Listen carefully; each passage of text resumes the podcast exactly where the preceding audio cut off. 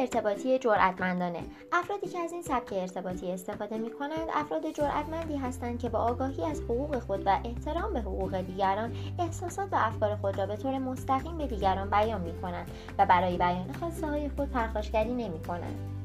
مهمترین ویژگی های افراد جرأتمند احترام گذاشتن به حقوق خود و دیگران ابراز احساسات و عقاید خود پذیرش مسئولیت اعمال و تصمیمهای خود اهمیت دادن به نیازهای خود برخورداری از اعتماد به نفس بالا و خودپنداری مثبت رفتار عمومی حاکی از اعتماد و اطمینان.